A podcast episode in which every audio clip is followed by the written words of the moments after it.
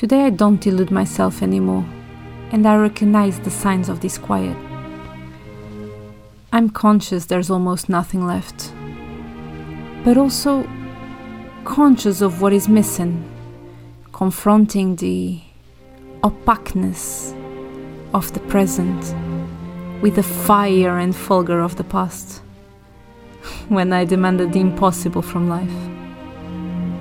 For then, everything seemed easy.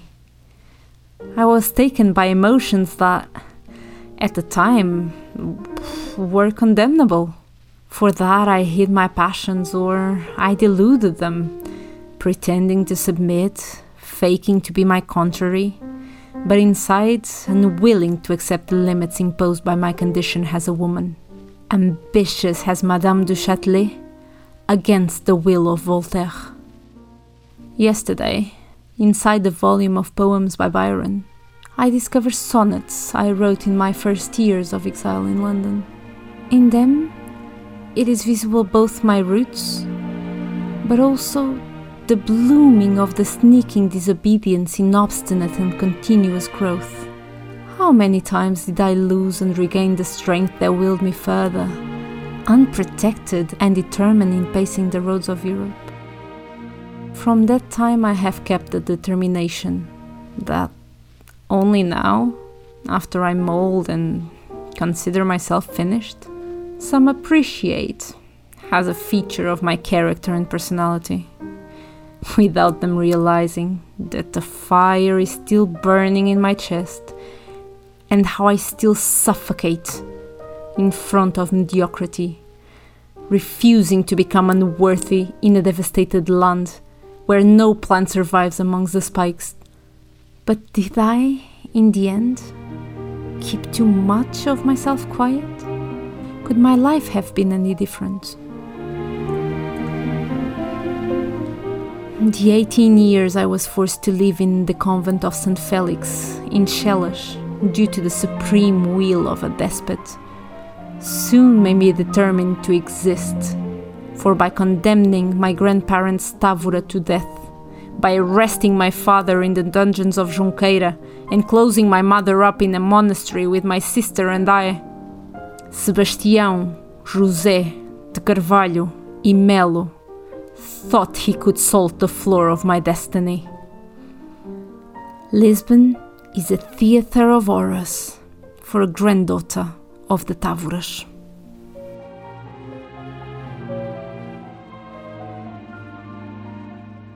These are some of the words that open the wonderful novel As Luzes de Leonor, The Lights of Leonor, by Maria Teresa Horta. They hint at all the major traits that make up the character of Leonor de Alorna, the incredible woman that we will be talking about on this episode.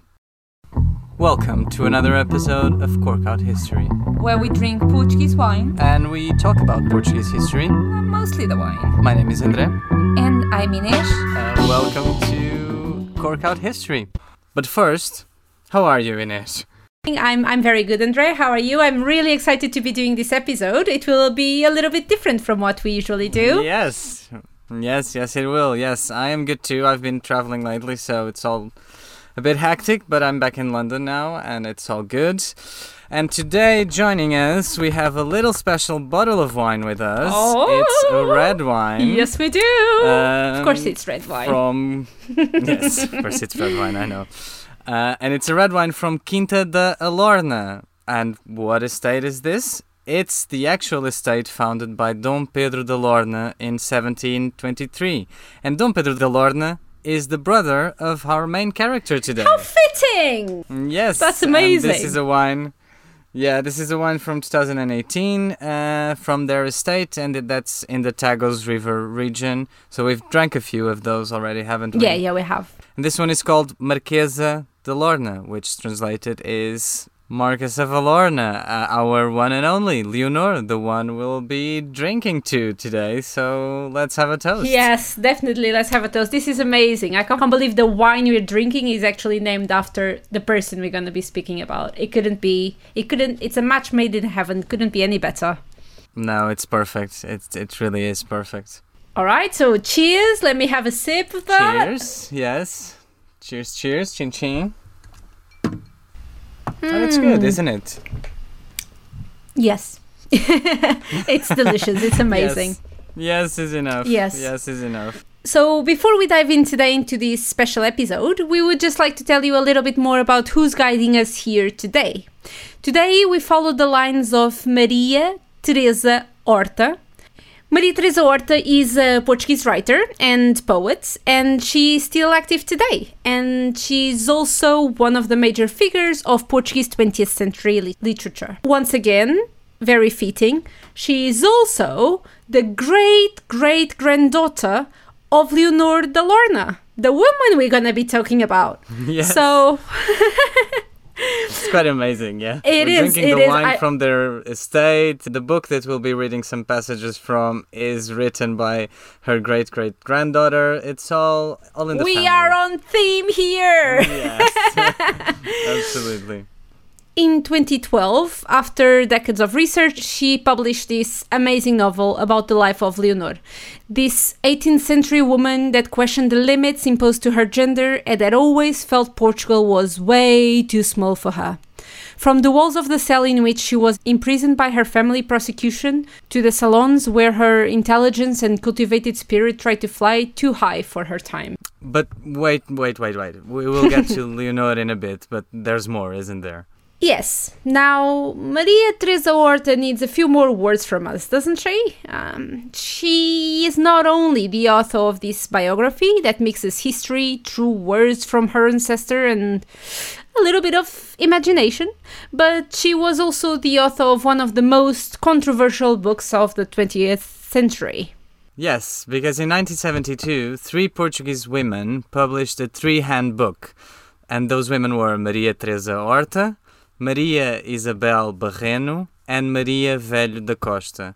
They became known, very fittingly, as the Three Marias, the Três Marias, uh, because they all have the same name. The book that she they wrote all together stems from a book called Lettres Portugaises, and that was a book published in France in 1668, and that supposedly contained letters of Mariana Alcoforado, a nun that had fell in love and was heartbroken by the Chevalier de Chamilly.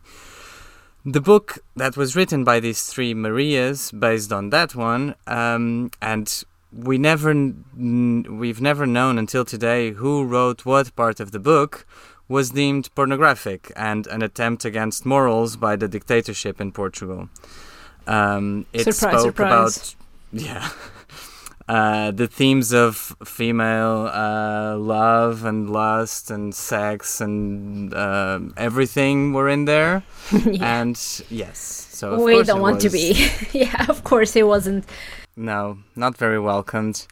And the trial that started in 1974 had international impact with other voices from the international feminist movement like Simone de Beauvoir joining the protests to stop this trial and to stop these three women from being persecuted for their book. Amazing. The outrage was far and out, and the trial would eventually come to an end with the Portuguese Carnation Revolution on the eve of the 25th of April of 1974, when the dictatorship ended. Yes, we shall maybe talk about that next year in Yeah. April. Who knows?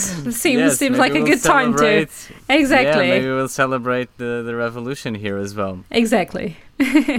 Anyway, now out of the rabbit hole about Maria Teresa Horta and on to Leonor, the subject of her book. And throughout this episode, we will be guided by own words of Leonor, by the words that Maria Teresa Horta wrote on this uh, novel, by a combination of all that. So join us on this journey. Awesome. So we're gonna be reading about a great woman in the words of a great woman herself. yes, correct. very Amazing. true. Very true. Very true. Leonor de Almeida de Portugal, Marquesa de Alorna, so um, the Marquise of Alorna, hmm and she went by the pseudonym of uh, Alcipe, was born in Lisbon in 1750 and would die in the same city in 1839. Leonor is born into one, if not the most, important family of the kingdom and always held important governmental and political placements. part of the court, their power was on the rise. Leonor is born in the year of the death of King João V. Yes, you know the one. We've mentioned him in previous episodes, and he's Andre's favorite. By the time of her birth, the kingdom was on the eve of a major turning point. Dressed to go to Mass with her parents at the sung Mass of 10 o'clock in St. Magdalene's Church, the little girls run from the house to the garden, where they try to hide amidst the, the, geometrical aisles, running between bushes, trying to contain laughter and the will to run. Although they feel contrived in their cambria dresses, jewel and foils of clothing making their pace slower, headpieces needed for that first day of November, that soften them but make them sweat, for it seems the peak of summer more than an All Saints' Day heading to winter. Without barely speaking, joyous to be in the outside, they go to the fountain with the marble angels, in which they bath their hands and small wrists, for just after, splashing one to the other, running around the tilias and cedar trees, close to the walls that separate the hood along the Limoeiro prison, where a prisoner looks at them from the window, fascinated by the light in which the two girls play in the garden of their palace. But as they laugh and laugh, and as they're close to hiding in the shade of the purple roses, a revolted and quiet clamor coming from the guts of the earth reaches them, at the same time that the ground escapes their feet, making them lose their balance. Frightened, they close their eyes while trying to make sense of the light that shakes, dancing in front of their fair eyes, paralyzed in a slow trance of fear, just to suddenly holding on to each other, scared, facing the convulsion of the earth and the intense roaring that comes up, mixed with the untimely sound of bells, calls in panic around them, shouting, prayers and screams, all coming together in an unbearable roar that rises through the shaken hills of Lisbon, where ruin after ruin already stands. From afar, Already a sound comes from the ruins, through where later a tsunami will take whatever little is left. Every time the, the earth seems to stop, they run more with hope, not able to avoid the cracks in the soil from where a flaming, putrid liquid comes up. Straight away, however, the shaking recommences, taking down, finishing what is yet to be destroyed, and in their fright, they fall, they rise, they get hurt unruly hair stuck against their faces, wet by sweat and tears that run mindlessly through them, they try to hold on to whatever they can. We are going to die, says Maria, and Leonor, for a final effort, pushes her towards their house, while trying to distinguish the path ahead. More instinct than thought to protect her sister from the horses that run blindly, neighing, stepping on everything as they move, amidst the darkness of the morning that had so recently been bright and clear. In 1755, the city of Lisbon was destroyed by the Great Earthquake of Lisbon. On the morning of Saturday, 1st November, Feast of All Saints, at around 9:40 in the morning. Followed by fires and a tsunami, the earthquake almost completely destroyed Lisbon and the adjoining areas. Seismologists estimate the Lisbon earthquake had a magnitude of 7.7 or greater. There are records of at least two big earthquakes before this one. 1321 and 1531. Yes. Following the pattern, a new one should already have happened, but I mean, let's not think about that. yeah, when I used to do guided tours in Lisbon, we always used to talk about the earthquake, of course, because it changed the city so yeah. much. And I always used to tell people that another one should be coming soon, and you should have seen their faces. Their faces were priceless. They were on holiday in Lisbon, and someone was telling them that Maybe that's how you come. Maybe this is your last holiday. Enjoy, have fun. yes, Try our wine. um, yeah. Yeah. Anyway, but 40 minutes after that earthquake, the tsunami came while the city was already burning with all the candles in churches that were prepared for the day's festivities, and most things were built in wood, and major fires hit throughout the city as well. Yeah, I mean, we know how devastating fires in Middle Ages and antiquity can be, right? It's just yeah, it never stops. now you get the combo: earthquake, fires, and a tsunami. I mean, yes. if that's not apocalypse right there, I don't know what is. Yeah. Yeah, some said it was. Anyway, the waves of the earthquake reached far beyond the country. It reached as far as Greenland and the Caribbean. Yeah, some later studies even say that it's likely that the tsunami wave also hit Brazil. There are What some the records of people uh, mentioning like changes in the sea at that same time. That's Uh, insane. And of course throughout Europe as well. Even Voltaire uh, wrote about it, so it was felt not only in Portugal, but Yeah. of course the epicenter was like 100, 200 kilometers from the shore in Portugal. So yeah. it's what was mostly hit, and of course that between the damage and generalized panic, a new city was to be born from the ruins of this one. But that city with a lot less documents from the past than we should have. The amount of documents, libraries, and general wealth that was lost in that day has marked the country in so many ways, and, and even what we know about the country before that as well. Yeah, yeah. We we mentioned it uh, also in our last episode, didn't we? It's one of those devastating points to all knowledge that we have uh, and Yeah. records.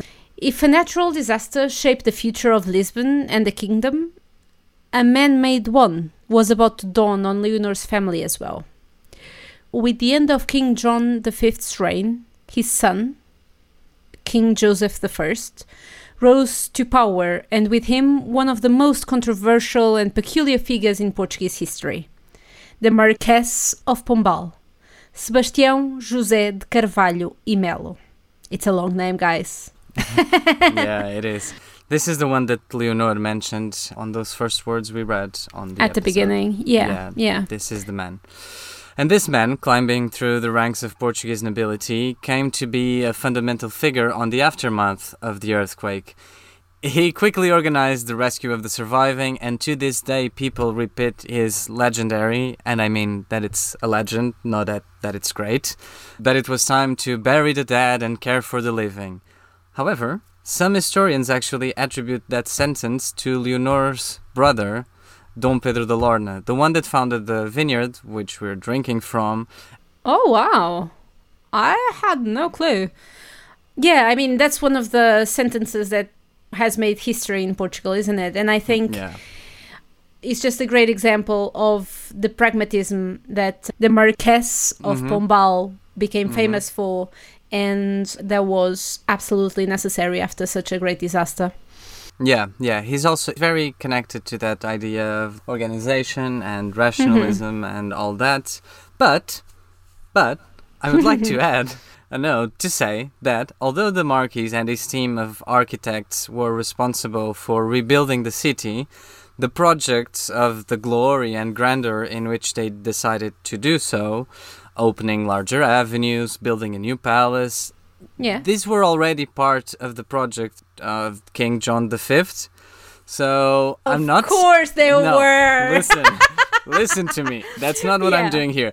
There All were right. projects. There were projects from architects, and the basically the architects that work on rebuilding the city after the earthquake are the same architects that were already working with Yeah, King John yeah. V. Yeah, okay. they are older that. men that had been around and and John, as any baroque king, had major plans to change the city. Yeah. Major Probably. refurbishments in the palace, everything. But I guess making it a little bit less confusing and Yes. medieval in a way and more organized.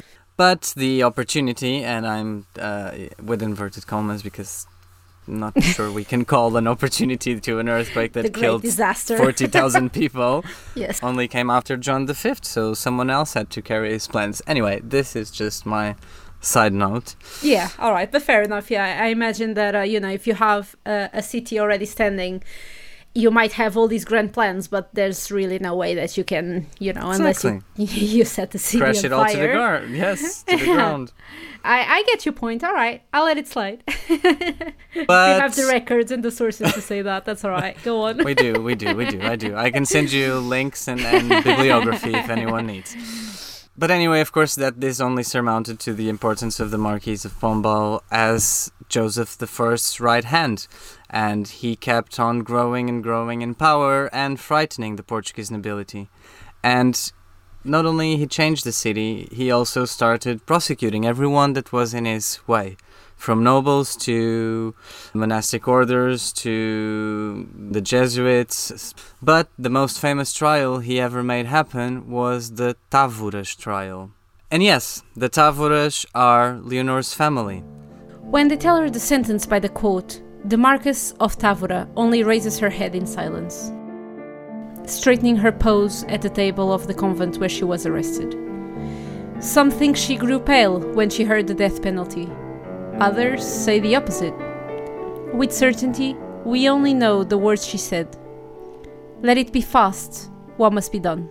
After that, when she tries to know what will happen to her husband and sons, they only tell her equal in death. No one will ever know if Leonor de Távora cried in silence in her cell that tempestuous night. According to the nuns of her convent, on the next day she still presents her severe and tranquil look, as of always. Only her eyes, a violet blue, although dry and shiny, look the abyss. But the Marquess demands her right of reading her own sentence, a wish that is granted.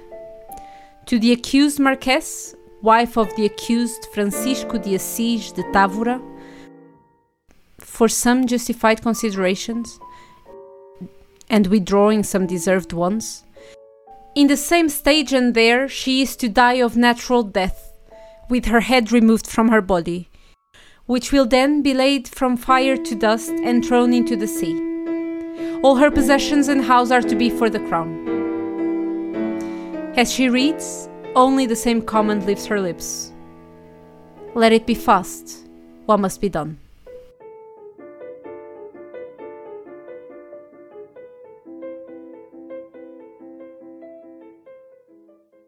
that part where she reads her own sentence, it's actually the words of the sentence that was inflicted on her. Leonor's father, so the Marquis is Leonor's grandmother, but Leonor's father, who was married to one of the daughters of that other Leonor, was also arrested. Okay. we're gonna we're gonna put a little genealogical th- tree in our Instagram so that you can look at. Yeah, uh, I mean uh, families, because it guys, makes they're... it easier. Yeah. and all the all the extended family was imprisoned. The direct family was sentenced to death. The extended family was in prison. I saw my husband left the house assaulted by the troops when they came to take him at dawn, while we were still in bed. Me, around in bed without being able to rest, my chest compressed for a fear I did not have a reason for yet, trying to not disturb João, that by my side slept a profound and relaxed sleep, lullabied by a tranquility that until then made sense. But the astounding noise coming from the patio by the entrance gate and under our window woke him up, in a fright, and without a clue taken aback by haunting feelings and right there he pushed me from his arms, ordering in a whispered tone that wasn't familiar to me until that moment Go see the children and don't, let them go. Without knowing what I was doing, I took the little Pedro from bed, slept ridden, when I felt Leonor pulling from my sleeve, making me face her whiteness of caul, the blue eyes filled with questions, while Maria, barefoot and shaking of fear, held my waist. I handed them to their nanny, and I was on the corridor intending to go back to the room I should never have left when the judge, Eusebio Tavares, that on that day, 13th of September of 1758, would also arrest my brothers and my brother in law, showed by my side, prohibiting my steps, without a word showing me the royal decree that authorized him to arrest my husband, signed by Queen Dona Mariana Vitoria, that was governing while King Joseph I was recovering from the wounds inflicted on his death attempt that had been kept secret and taken place on the night of the 3rd of September. According to the judge, the Queen had ordered me, as well as my sister, to be detained in our own houses. While they took him, hidden behind me, Leonor watched her dad being taken by coward pushings, she being the one that kept me from falling. Why? How? How? What is the excuse to have a whole family, the most important family of the kingdom, arrested? Arrested, put away, and part of it sentenced to death? So that's the Távora affair. And the Távora affair, as it became known, is one of the greatest scandals of Portuguese politics. The grand finale was triggered by an assassination attempt of the king in 1758. But wait, wait, before we get there, what did the Távora family had to do with that? Until this day, we are unsure. But King Joseph I had a mistress, and that mistress was Teresa Leonor, the wife of Luís Bernardo, the heir to the Távora family, son of the Marquis Leonor de Távora and Francisco Assis, Viceroy of India, head of the family. These were the grandparents of Leonor, as we said before, and they were closely tied to the Jesuits. Padre Malagrida was one of the most important Jesuits of the country and was a personal friend. And as we said, they were nothing but one of the most important families in the kingdom. Yeah, so basically they were way too powerful for their own good. Yeah, and also there was that easy connection that could be used of the king being the lover of the daughter-in-law of the big marquise. Uh, so yeah. Yeah, so I guess that was the excuse. The connection was there. There was a, a connection between the king and the Távoras, and they needed to be gone. So. It's nearly half past eleven on the night of the 3rd of September of 1758. A squalid night with winds that swept her body. Teresa, lying on her naked elbow, watches the king get dressed. She felt him worried the whole time. And she too was scared with the idea of going back home, knowing she was being spied on the whole time and threatened by her parents in law, while her husband, Luís Bernardo, didn't even notice her absence. Why don't you stay a little longer with me? she asks the king. But King Joseph is impatient. The court is in mourning for the death of his sister, and on occasions as such, he is not supposed to leave the palace. His siegeman, Custodio da Costa, is surprised to see him leave so early, but getting the signal, they start on the way back to the palace. As we moved past the arch, three men on horses and with their heads covered came upon us shouting and shooting. This man will later say. It's then that someone asks him if, by any chance, he might have seen someone from the Távora family in there. Startled by the question, Custodio says he didn't even have the chance to see anything more than what he had already declared. It was also sudden that he only had time to run and take the king with him. That was the night in which Joseph I's attempted assassination took place. Along the way back to the palace, coming from Teresa's arms, two or three men intercepted the carriage and fired on its occupants. Joseph I was shot in the arm and his driver was badly wounded, but both of them survived. Sebastião de Melo took control of the situation. For days, he kept the attack a secret, initiating an inquiry. Nice and quick. A few days later, two men were arrested for the shootings, and under torture, they confessed their guilt and stated that they were following the orders of the Távora family, who were plotting to put the Duke of Aveiro on the throne. Both men were hanged the following day, even before the attack was made public. Yes, very convenient having someone under torture saying that someone else ordered the attack. And the link there was also that the Távora family, they were the only ones that could know where the king was because they knew that the king was with her, with Teresa. In the following weeks, Leonor of Távora, her husband, and all of their sons, daughters, and grandchildren were imprisoned, as we already said. Other conspirators or alleged conspirators, like the Duke of Aveiro, uh, the, the sons in law, the Marquis of Alorna, father of our Leonor, and other counts were arrested with their families. The Je- Jesuit priest, that was personal friend of the Marquis of Távora, was also arrested. All were accused of high treason and attempted regicide. The evidence presented was very simple the confessions of the executed assassins, the murder weapon that apparently belonged to the Duke, and what I just said that the Távoras were the only ones that would have known where the king was that night because they would have known that he was with his mistress, Teresa of Távora.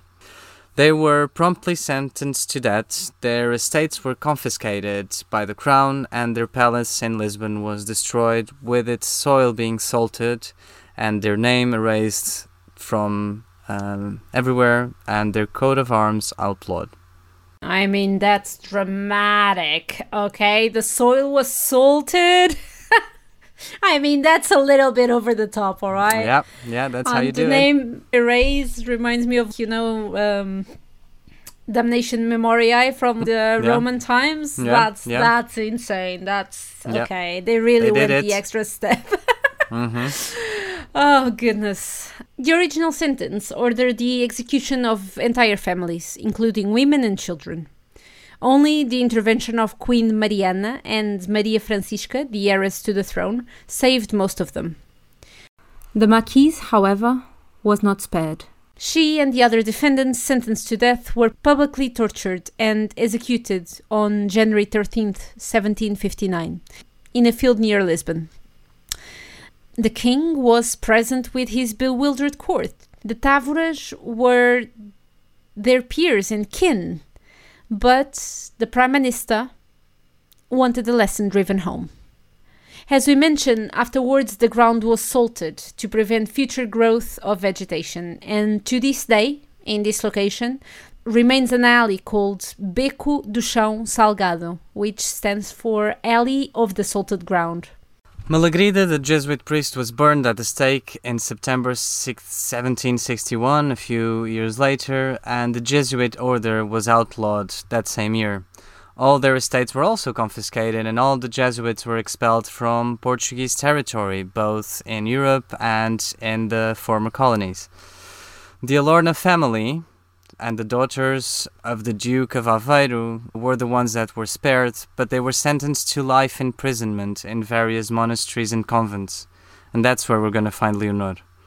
Sebastião de Melo, however, was made Count of Oeiras for his competent handling of the affair, and later, in 1770, was promoted to Marquis of Pombal, the title that we know him today and which he got through all this. He's one of those figures, isn't it, in our history? Like, he's larger than life. Just this week, he came up in one of our posts on Instagram, in a post where he brought around the um, end of the Inquisition. He's, he's definitely not black and white. There's people that think of him as this guy that made everything right, rebuilding the city, etc., etc. But there's also this other side that we're just seeing here. The side where he is responsible for the death of an institution that needed to go. So there's a lot of different sides to him. I feel like through history we do a lot we used to and we do a lot the history of great men, right? Yeah. And he's one of those great men and that's not necessarily the way that we want to keep looking at history. But you know, there's no doubt that some personalities really do stand out and they mark history in ways that we can't even we're still dealing with some of the stuff that he of his legacies. So i feel like he's such an extraordinarily complex and interesting figure. I would really like to look into him later on because it's like we have so many good things coming from him and we have as well so many terrible things and the Távoras was definitely insane in what he left us and the persecution to the religious orders. It's a lot. Yeah, there's a lot going on, but I would really like to look into him maybe for a short episode in the future. Who knows? If not, I'm sure that he will definitely keep coming up in a lot of our episodes. It is not yet 7 a.m. on the morning of 13th of January 1759, a dawn marked by a soft light and an eclipse, when the Marquess is taken from the convent to the port of Belém, where during the night a stage has been built of wood with a ladder leading to it. They had taken everything from her, except her dignity, honor, her pride, and innocence. Leaving her siege, she sets foot on the mud filled soil of the port. Leonor de Távora shakes and leans forward with the wind on her skirts. Two priests come to help her, but she refuses, kneeling on the first step of the ladder, where she confesses for more than an hour, a small voice, just a breath. And slowly she is calmer, despite her nerves, the tension, the fright that hits her. No one can defend her now, she is alone. Then she gets up, followed by the priests. She climbs to where the undertakers with their masks await. She faces them with her burning clear eyes, not seeing their faces behind the mask, but knowing that they draw their eyes to the floor, the three of them architects of her death. On their cruelty job, they explain her in detail how they'll treat each of her sons and her husband. Breaking their bones, dismantling their bodies, burning them alive, decapitating them. Demarcus tries to fight the will to faint, her face serene, unmoved, a small tremble of her lips. She bites her lips and says firmly, May God grant them that they know how to die as who they were. Around her, the crowds start gathering to see closer, shouting insults to her. After the undertaker removes her cloth, she is sat on the chair, and with her tied hands, she tries to fix her skirt, being unable to do so, stepping her foot on it. And when they move closer, trying to undress her, she feels a despise so great that the crowd hears her shout, Do not discompose me. And those are her last words. To this day, many discuss if this whole affair was or an orchestrated move. For me, it's very clear yes, it was. This move not only allowed him to move further up, but also to send a message to every family of the country. The Marquess was the one and true power of the kingdom. The Jesuits were gone, and the most important family of the kingdom burned to the ground. This meant that the first 18 years of Leonor's life were spent locked in the convent of Chelas. We were standing in front of the convent of St. Felix, in the valley of Chelas, which wooden doors, tainted and worn by the years, took long to open. We went through them, shaking with cold, soaking wet, after we had waited in a little patio, surrounded by blue and white tiles with geometrical drawings fading. Or so I remember, as the soldiers guided us with lit torches on that tempest night of December 1758, flames wobbling under the rain, barely lighting the steps. A couple of nuns awaited us, curious but suspicious, and the Mother Superior, her eyes cast down, but visibly unpleased with the clear signs of our broken heart and the unkept look we had at that time of night. Maria and Pedro were softly crying against the silk skirts of my mother, pale white, and I making my steps slower, trying to see in the dark. In the cell that would be my bedroom for 18 years, laying in the narrow and cold bed, I kept my eyes open all night, taken by the fear of what, although I could not yet understand, already frightened me by its abyss. In the room next door, my mother stayed with Pedro, trying uselessly to rest and reassure him. A few days later, he would be taken from us and back to our house in Street de Boa Only then did I start realizing the dimension of the tragedy that ruined our lives, although I couldn't yet grasp the essence of what was happening to us. What sort of cataclysm had been put in motion by the tyrant and ferocious power of the Secretary of State, Sebastião José de Carvalho e Melo, the undertaker of our family? From that first night, I still keep astoundingly vivid the hopefully fantasy that next day I would wake up at home or in the arms of my grandmother, Leonor de Távora, who I didn't know was already in prison. And when later a vicious nun told me all the details of her barbaric death, I felt hatred being born deep inside me, a feeling I hadn't known before confused feelings poisoning my blood, trying to take over my frightened little girl's heart. However, the books, the lights, and poetry saved me by spilling honey where hatred and fel and anger had laid their dutiful works. Leonor grew up surrounded by walls, but trying to surpass them on her books. Tutored by Francisco Manuel do Nascimento, her horizons grew far and wide. As for Feliciana in our latest, latest episode, the convent became a place of erudition, and although she shocked and mesmerized the nuns around her, as she grew, a larger and larger crowd started showing up at the gates of the convent for literature, philosophy, and history discussions. Suarez that took the name of Leonor out of the convent before she even did. There was a deep valley carved between those that came from the side of the light, bringing silk, satin, and perfumes from the palaces, balls, and saloons, and Maria and Leonor, stuck inside of darkness uh, and shadow, drawing her modest dresses through the floor.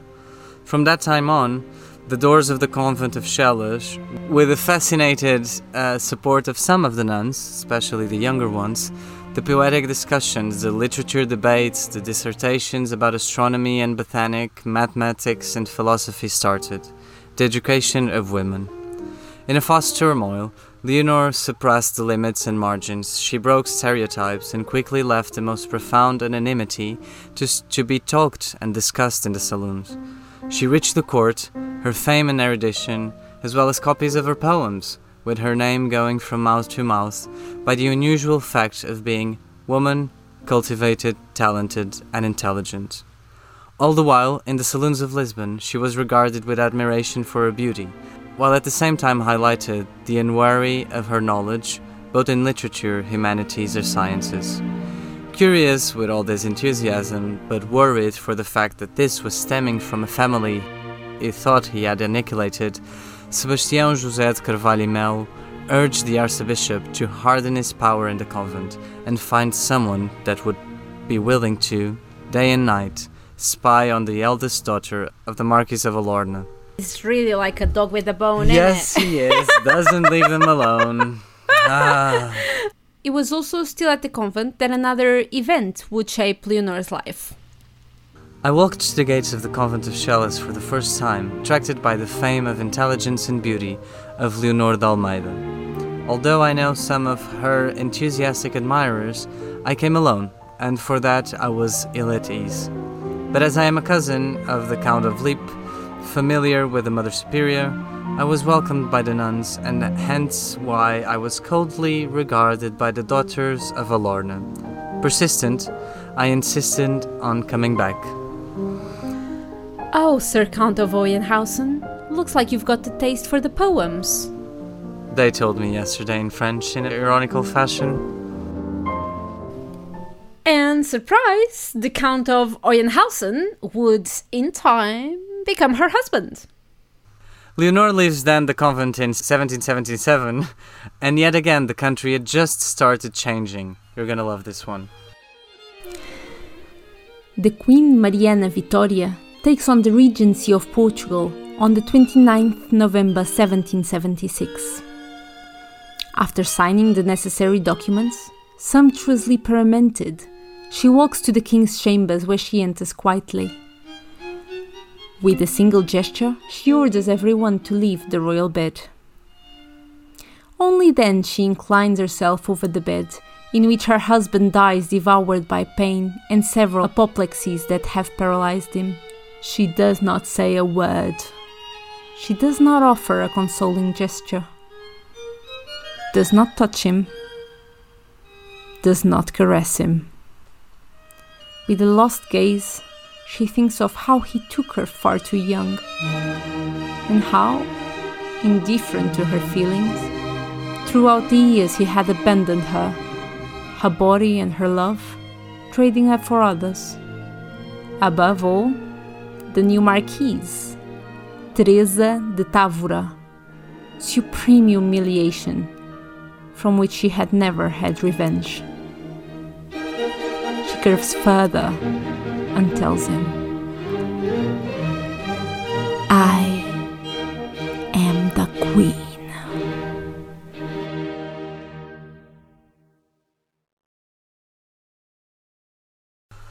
When Leonor comes to the light of Lisbon, a new kingdom is then emerging. Shadows of the past still linger, but the Marquis of Pombal has been pushed away from the court, his power too great, and a new regent is controlling the reins of the, the kingdom.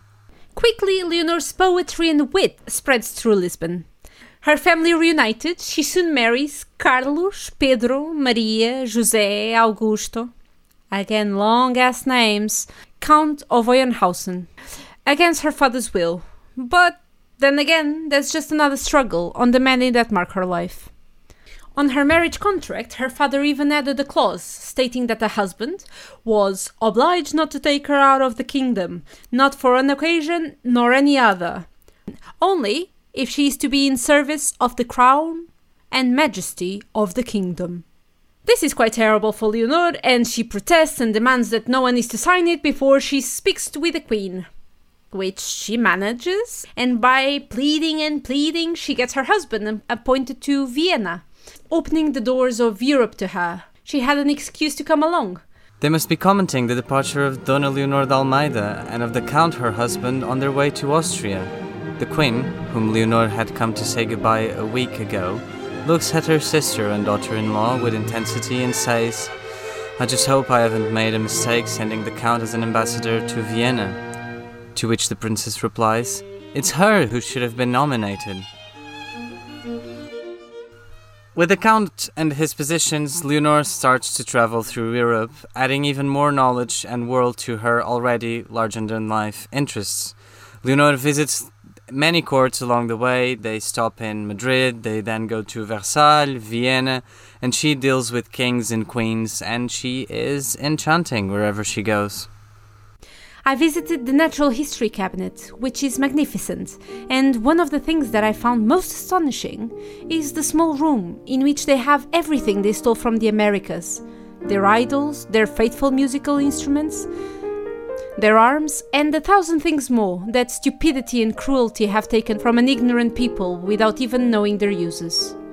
They have a small vase there, in which, when pouring water onto and trying to drink it, you hear such loud noises that it sounds as if someone is complaining. And just from this small thing, one can see that they were not as far behind as some say of them, because they were perfectly aware of the laws of mechanics.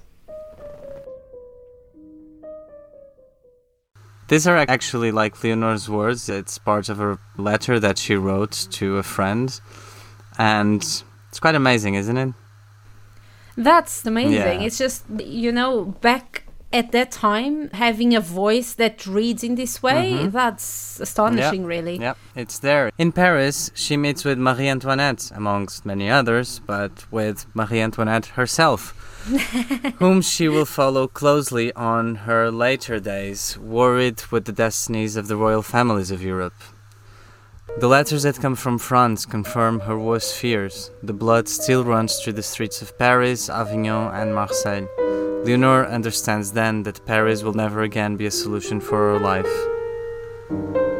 Then she moves to other parts, and one of them is Vienna. She is in Vienna for more than a year until one day, in the imperial palaces, she sees Mozart for the first time. She goes dressed in carmine silk, grey pearls in her hair as the ones she used for her portrait. The emperor himself introduces them, mentioning the ties of music and poetry that make the connection between all the arts. He bows and she bows. Leonora and her family eventually moved back to Portugal in 1785 when uh, her husband was appointed as Lieutenant General. Leonor then became a lady in waiting to Princess Carlota Joaquina, the wife of João, Prince of Brazil, another king that Leonor has met. So her life is so long that she goes through. I haven't counted them, but I think it's at least four or five different kings of Portugal, kings and queens and, and regents. Mozart, Yeah. like, can we just take a second? I know, It's I uh, know. all these great people just, oh yeah, I'm turning the corner. Oh, hi, Bo. Oh, hi. Hi, how you doing? Yeah, I'm moving on. There's a queen waiting for me there. Marie Antoinette. Oh, thanks. Yeah, Can you pass the salt, please? not the salt, not the salt. But apparently, she she actually took letters between Marie Antoinette and the Empress of Austria. So yeah, Marie she Antoinette's was mother. Yes. Oh, right. Mm, okay. yes. I mean, yeah. Okay. So she was she was in all the right places, huh? yeah. I. I Yeah. mean, I. She was in the room where it happened. Yeah. Exactly. That is amazing. That's. That's. Yeah. That's quite something. Yeah. So back in Portugal, she became again. Everyone knew her already, but she became even a more popular personality, and she opened a literary salon, another one, this time called the Society of the Rose, and a place that welcomed the likes of Leonor, as a published poet herself, Bocage, and so many other poets. We've recently spoke about Bocage because we celebrated his the anniversary of his death or of his birth. Yes, we celebrated his birthday on the 15th of September. He Yes. was born in 1765, and yeah, we published it on Instagram. So, guys, if you don't follow us on Instagram yet, please go find us. You can Yes, get all this cool stuff up there. You are. Yeah, so not always was Leonor regarded very well in terms of her politics, and she did not always have the sympathy of the court, and she does move to London for a while also because of that, back and forth, because she thought too much for herself. Yeah, well, she was a woman thinking. Yeah, and, danger, uh, danger, yeah, danger. Red flags. In 1801, Leonor's father, João de Almeida Portugal, passed away. Her brother, Pedro de Almeida, succeeded her father as Marquis of Alorna. Leonor took her family to London, where she stayed in the palace of the Portuguese ambassador to the United Kingdom. Upon arrival, Leonor received news that the War of the Oranges had erupted. Another world was about to be born. And there she was, still, Mm, Still in the, in the, still in seeing worlds being born. In 1813, when her brother died without descendants, Leonor became the rightful heir to their title. In order to acquire the title and all the properties, she had to come to come back to Portugal, return, and had a recognition from the Prince Regent João, Prince of Brazil. When the recognition finally came, Leonor officially became Marquis of Alorna, the one and only. Wow. Yeah, spanning almost over a century, as we said, Leonor's life could give us many episodes, allowing us to dive in things like the earthquake, the rule of terror of the Marquis of Pombal, the reconstruction of Lisbon, the French Revolution, the Napoleonic Wars, the constitutional courts that she still sees when the country is moving towards a constitutional monarchy, etc., etc., etc. Oh yeah, we didn't really mention the French Revolution or the invasions. No, we just said that Marie Antoinette and the blood in the Yeah. streets of France. but yeah, that happened too, and Leonor was also a witness to all of that. Right, yeah, and that Yeah. impacted in Portugal greatly as well. Yes, yes, we'll have to get there, but it was impossible to go on to. Napoleonic Wars and invasions right now, because otherwise this would be a whole series. yeah, Um, we yeah. already tapped into the earthquake and the Marquess of Pombal and stuff. Yeah, sure, okay. We Yeah. promise here that we will go over the Napoleonic Wars in Portugal at some point. Eventually. We'll get everywhere. Don't worry. Yes. Her life is really an extraordinary one that was always marked by this desire of going further and knowing more and writing things that women should and getting trying to conquer a freedom that her position allowed her to or not. She kind of marks the frontier between the Portugal that comes from the Baroque period and then the emergence of the Enlightenment and the turmoil between kingdoms past and constitutions to come. She is in the midst of all that. Her poetry, translations, and letters, everything that she did, is collected in a six volume work that's entitled Obras Poéticas, poetry works, but it includes a bit of everything, and that was only published later. But she did publish a lot in her life. And in her own words, On the 30th of May of 1778, one year after I left the convent, Voltaire died. With him, I remembered fearing that the Enlightenment would also die. I wrote, It's not of more light that my soul needs. But, truth be told, it was from it and its philosophy that I had built my ex- existence and thought. Now that I'm lost in solitude, I'm lullabied by the memory of hours of plenty, even if hard and difficult to remember, trying to remind them without falling into superficiality, trying to deny the fear and fright, the mistakes made throughout the years. From the first weeks out of the convent, I remember with more intensity the joy of freedom, but also the awkwardness of open windows, of doors with no locks, of open spaces without jails. Freedom gave me vertigo. And in that vertigo, I met the balls in court, the concerts, the serenades, the theatre plays, the theatre plays that I had never seen before. But mostly, the success of the assemblies and soirees in our home, with less nobles and more artists and poets. My marriage with Carlos Augusto marked the beginning of a new existence that allowed me to travel as far as I could then wish, taking me from Portugal, introducing me to a whole new world. To marry him, I had to defy my parents, using persistence and ability. Today I know that it was only through the protection of Queen Maria that I was allowed to marry. I was tempestuous and impatient, wishing from others more than they could give me. Maybe that's why they labeled me selfish, unbearable, ruthless, as my grandmother Leonor. I got used to being criticized for reading books, for talking about science, politics, philosophy, for knowing English and Latin, for having too much enlightenment for a woman.